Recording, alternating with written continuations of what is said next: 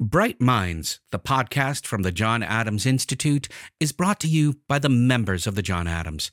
Why not become a member yourself, or even better, a patron, and enjoy all the extras and benefits? Find out more at john-adams.nl, john-adams.nl, and click on Become a Member. From Amsterdam, this is Bright Minds, the podcast from the John Adams Institute, a treasure trove of the best and the brightest of American thinking. And this is an author who wants you to see the truth of this story and his character, but not the whole truth. You know, there's this notion in literature of the unreliable narrator. A narrator that's perfectly reliable is just sheer fantasy. I mean, here's a man who's telling you and this is what happened to me between 2006 and 2007. Why should he tell you everything?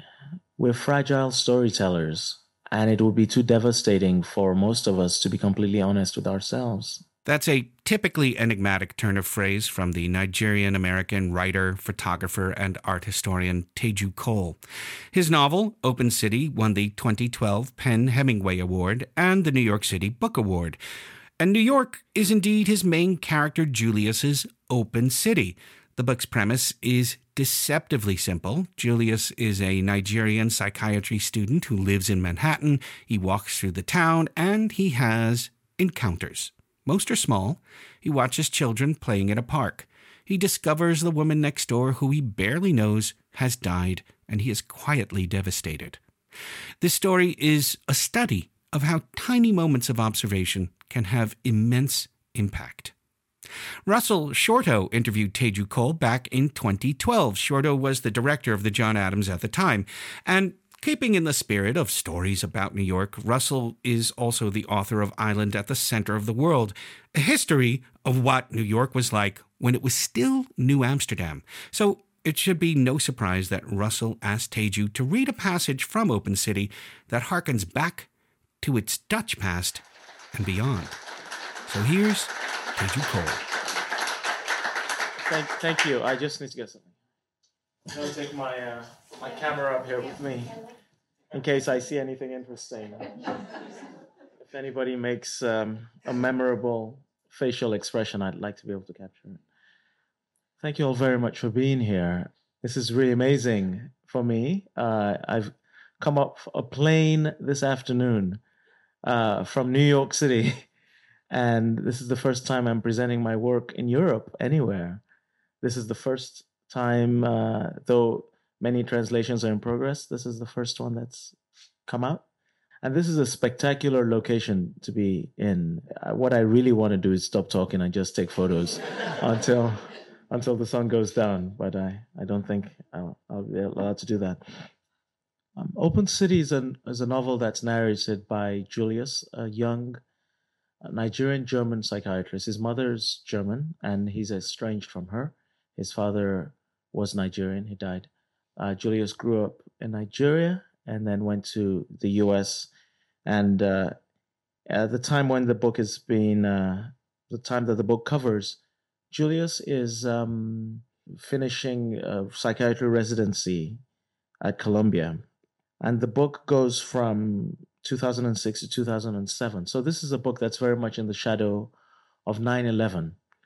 It's basically a, a, a work of mourning about the inchoate and imprecise and difficult feelings of living in the city at that point in time.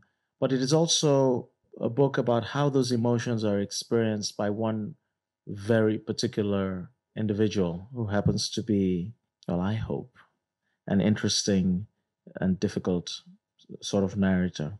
In any case, most of the book is set in New York. There's a little section in the middle where he goes to Brussels and then he mm-hmm. comes back to New York. And we'll talk about this a little bit later, but Brussels is a kind of double for New York in the book. Most of the book is Julius being by himself or talking one on one with an interlocutor of some sort. You know, what's amazing about history in our lives as we often ignore it, but as it is always there, is that when we look around our built environment, if you look around over the city, a lot of what you're looking at was built by people who are no longer here.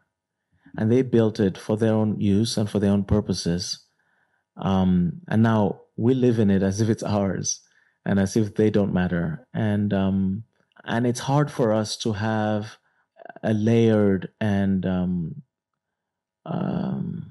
a complicated sense of the lives that they led.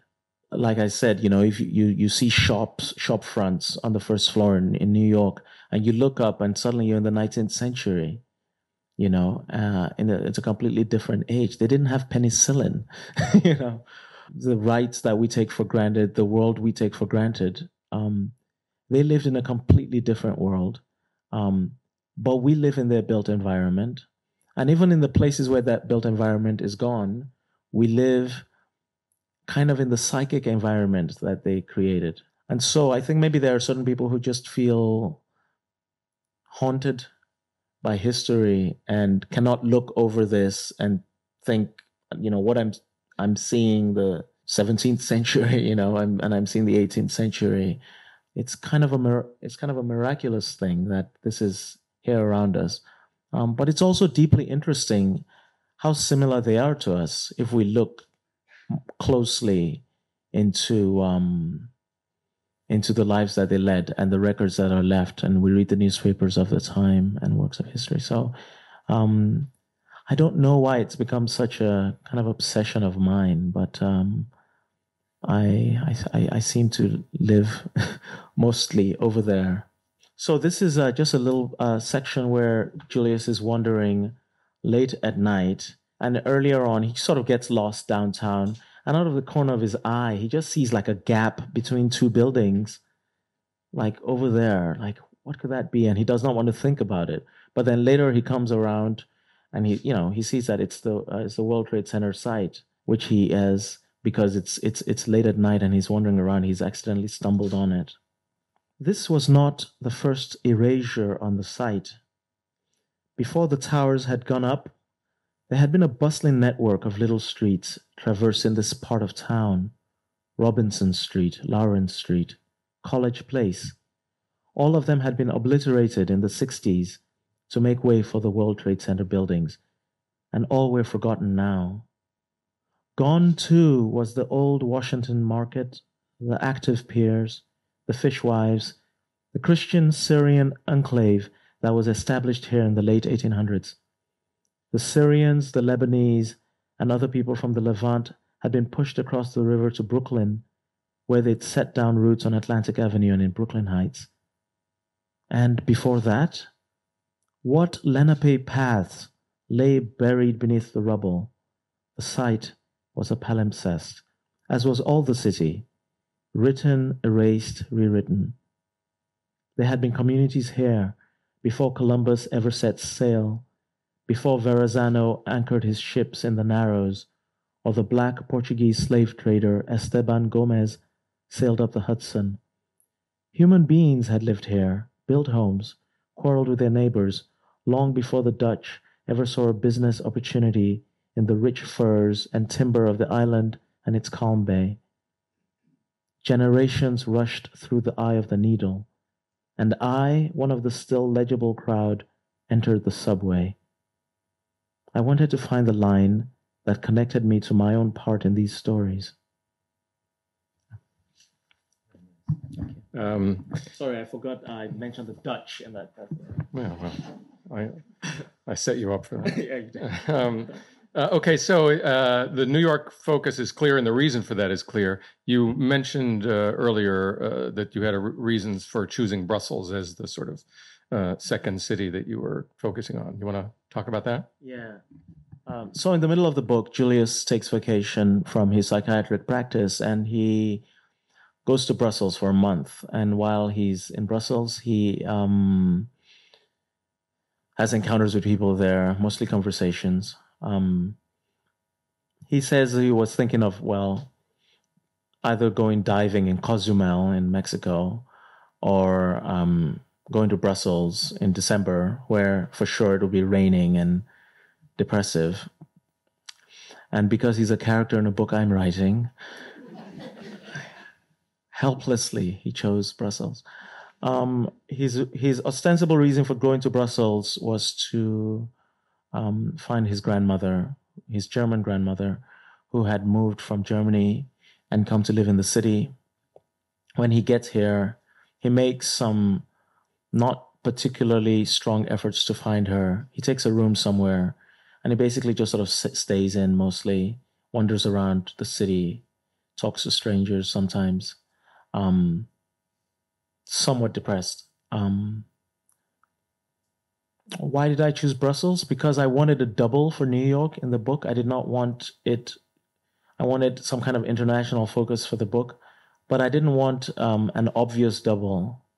Um, I lived for quite a while in London and and I visited, I guess, several of the European capitals, but Brussels just kind of made sense to me as uh, the crossroads of much of what is darkest in European history. Um, every time, uh, shout out to the Belgians in the crowd. um, you know, every time France and Germany and Holland and England have a little argument, they say, I'll meet you over in Belgium. and they have a little war over there, and a few thousand people die. And this has been going on for hundreds of years. Um, so there was the, the idea of that part of the of the world being sort of haunted. And at the same time, you know, it is kind of the de facto capital of the new European empire now, you know. Uh, even if we look at it neutrally as a bureaucrat city, it is a place where that power is concentrated. And at the same time, like very many European cities, it's a place that's struggling to make sense of immigration and what does it mean to be just to the other. And added to all that, you know, King Leopold's ghost and uh, the horrible legacy of the colonial presence in the Congo. So there was this range of issues that just seemed to overlap with um, the things I wanted to write about loss, about memory, about mourning, and about the unfinished past um, that were completely different issues from New York, um, but that kept resonating with it in uh, interesting ways.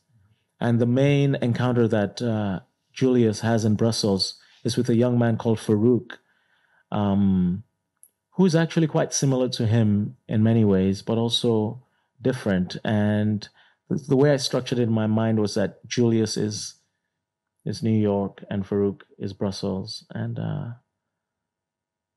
and they're not. And then they have an argue, not an argument. They have a discussion, um, and seventy percent, eighty percent of the time, they're actually in agreement with each other. But the points of disagreement interest me, um, and that I found more interesting than having like you know a guy f- representing the left and a guy representing the right, because that's boring. You can watch that on television. Um, here are two young men who would consider them, they're both from Africa and would both consider themselves quite liberal. Um, neither is particularly religious, but they're both sort of agnostic. Um, they're both well versed in literature and in theory. Um, and yet they have uh, important disagreements. Um, and they have different um, the wounds of history have affected them differently. So I thought that would an interesting thing to explore. Um, so, uh, you have talked about, and reviewers have talked about um, uh, how uh, your, your, your book seems more like a book of, say, a century ago. The the, the sort of modernist writers, James Joyce, Virginia Woolf, um, D. H. Lawrence, maybe. Uh, in uh, is that fair to say and is that something you you hearken to the that generation of writers for and and if so for what purpose? What what what isn't there in the air now that there was then? I mean i'll i'll readily admit that my book is old fashioned in that sense um, but the argument i would like to make is that most books are even more old fashioned because they are they are written on mid 19th century models. Um, I think I feel as if most model uh, most novels these days are written in a sort of uh, in the style of Dickens or in the style of Jane Austen, um, a coherent uh, sort of third person uh, narrative with uh, lively characters and everything of ties up neatly at the end and uh, we're off to the chapel to go get married. Um, and I just find that terribly boring. So I decided to make a great leap forward into 1920. um, so I guess what I mean is that I don't think uh, what I'm doing here is particularly innovative. Um, I just, particularly for American readers, um, who I feel have a somewhat safe mode of reading, uh, of expectations of what a novel should do. Um, I feel as if most novels being published these days are written as if European high modernism never happened. Um, and with high modernism, you get an exploration of consciousness. You know, somebody, I don't know who it was who said a novel is like a, taking a mirror for a walk down a busy road. And so there's this sense of the ongoingness of life and of the drift and activity of life. And to find the prose and to find the writing that can make that live and make that coherent. Um, and Joyce did it extremely successfully, and Virginia Woolf did it very successfully. Uh, Musil did it, and Mann did it, and Broch did it. Um, and uh, we seem to have sort of abandoned it. It's like, um, and I think we we live in maybe in a similarly similarly transitional time. I'm just, and I do like the old fashioned storytelling, um, but I prefer it if it's done as an HBO series. Uh, you know, it works wonderfully on television, like The Wire. You know, that's great. Um, but in a book, you know, it's like I've seen it before. And I just, I want a book to do what no other medium can do. And television can't take us really deep inside someone's thoughts. Um, but a book can really do that. You know, you can open up a book at 3 a.m. and suddenly you, you're in a different country, in a different era. Um, so uh, I feel very flattered by the comparison and I admit it. Yeah. Um, uh, not only that, but you um, overtly make uh, references. And uh, the one I'm going to ask you to read one more paragraph, if you don't mind, and it's the last paragraph of the section in Brussels, in which um, I, don't. Well, I'll just say that it. I, I think I don't know consciously sentence by sentence it riffs on the last paragraph of James Joyce's story, The Dead, and it's beautiful. It's it's so it's referencing something else, and yet it's unique to itself and wraps up this whole Brussels section. So maybe, would you mind reading that? Night had fallen. I entered the apartment and threw off my clothes and lay in bed in the darkened room naked. Heavy drops tapped on the window. The weather report was right. In ever widening circles from where I stood, rain was lashing the land. It fell heavily all over the Portuguese district, on the shrine to Pessoa and on Casa Botelho. It fell on Khalil's phone shop, where Farouk had perhaps just begun his shift. It fell on the bronze head of Leopold II at his monument, on Claudel at his, on the flagstones of the Palais Royal. The rain kept coming down on the battlefield of Waterloo on the outskirts of the city, the Lion's Mound, the Ardennes, the implacable valleys full of young men's bones grown old, on the preserved cities farther out west, on Ypres and the huddled white crosses dotting Flanders fields, the turbulent channel, the impossibly cold sea to the north, on Denmark, France, and Germany. So uh, it's, it's, a very uh, pointed uh, parallel with that uh, piece of writing from that period. Can you say anything about what I mean? You're when you're doing something that pointed, you're making a statement beyond. I mean, you're you're using those references for one thing, as you talked about a minute ago, using that sort of construction method of constructing a novel. But here you're sort of saying this in particular. So wh- why are you saying that? Yeah. So uh, as Russell notes, I'm not I'm not too shy of of my influences. I my I guess my main idea is to have as many of them as possible, not to just be stuck with one. Um, so I had like to have lots of influences. But that particular passage, which basically transposes the marvelous uh, passage that ends uh, the short story The Dead by James Joyce, and which will be recognizable to many readers. I wrote this book, well, not as a writer, but as a reader. And I wanted it to reflect the experience of reading because I assume that my readers are also readers. This is not the first book they're reading. And so there's a family resemblance between the author and his readers in that here's something we've all read before, and here's a reminder of it.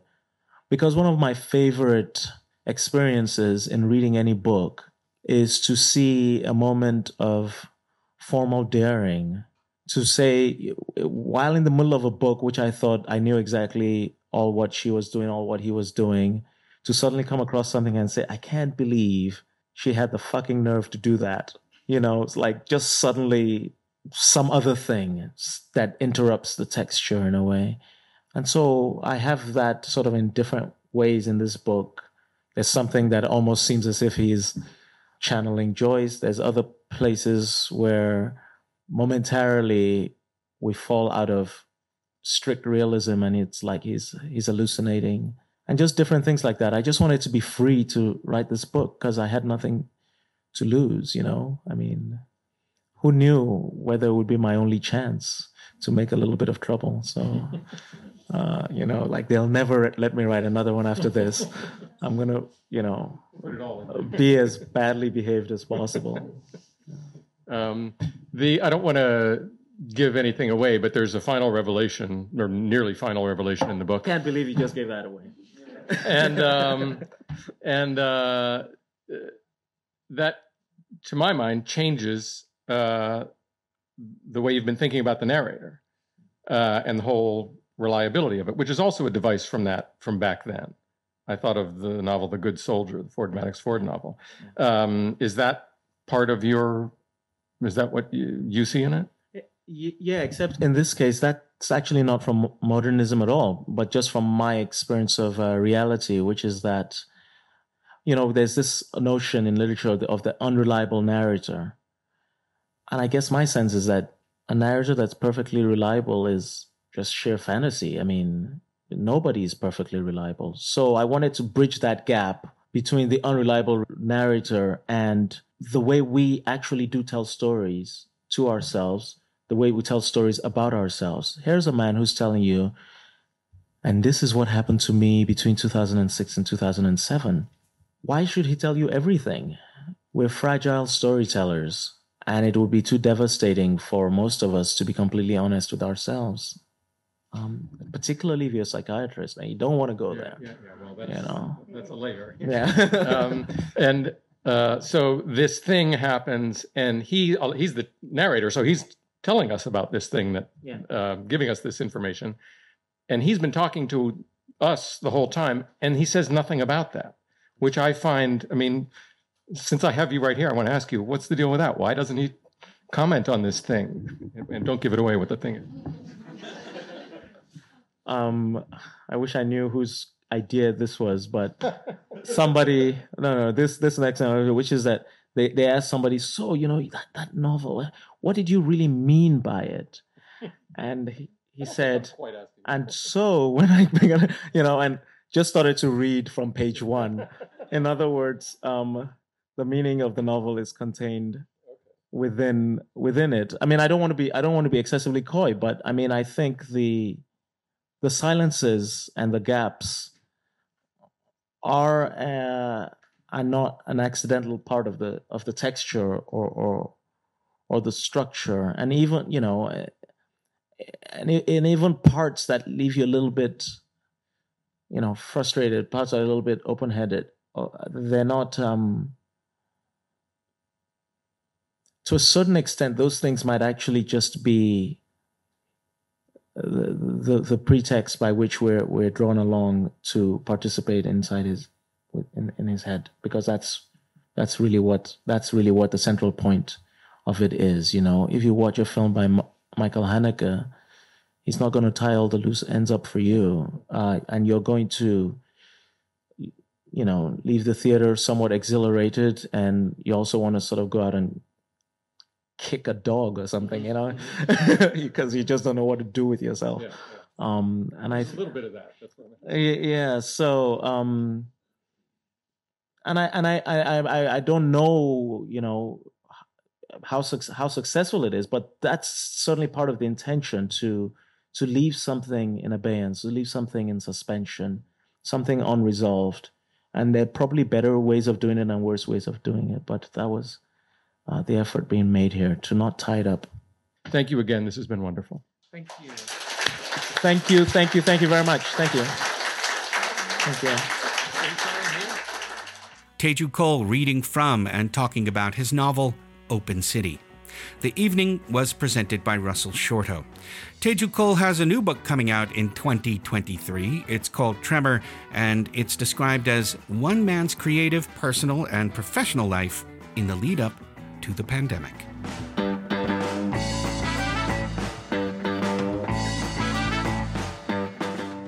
You know that you can go to our website, john-adams.nl slash videos, where you will find a link to this event and lots of other events. We also have a newsletter you can sign up for and a veritable treasure trove of great American thinkers, speakers, and writers at john-adams.nl.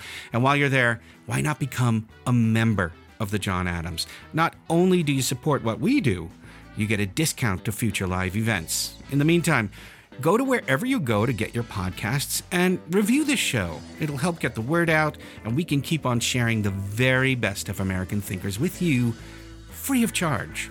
That's it for this week's show. Our theme song is called La Prensa by the Parlandos. Our editor is Tracy Metz. From Amsterdam, this was Bright Minds, the podcast from the John Adams Institute. I'm Jonathan Gruber. Thank you for listening.